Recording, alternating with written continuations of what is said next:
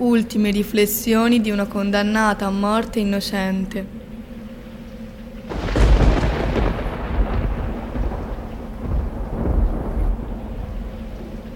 Sono spaventata. Il motivo? Mi accusano di crimini mai commessi. E il processo? Inesistente. Mi hanno arrestata e portata via senza potermi difendere. Ed eccomi qui, con mio marito e le mie due figlie disperate, che non mi rivedranno mai più. Che cosa significa tutto questo? Non sto sognando. È reale, paradossalmente reale. Veramente una vita si può spegnere così ingiustamente?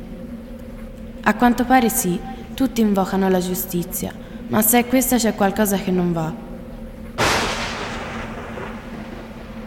Non ho avuto la possibilità di difendermi e adesso verrò uccisa.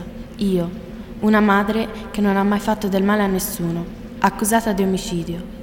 La giustizia non esiste. Chissà quante persone saranno morte ingiustamente come me. Migliaia. Ci vuol poco a far finire tutto quello che abbiamo costruito. Ma tanto a chi importa? Di sicuro non allo Stato e neanche a tutte quelle persone che incitano il boia, che tra l'altro non sembra tanto sicuro di sé. Sono quasi certa che sia disgustata all'idea di dovermi uccidere.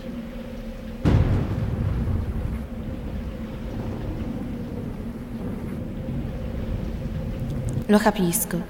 Anche se fossi colpevole, una simulazione non dovrebbe essere attuata. Mai. Il carcere a vita è una pena detentiva che ha il sapore della giustizia, ma non l'esecuzione, quella no.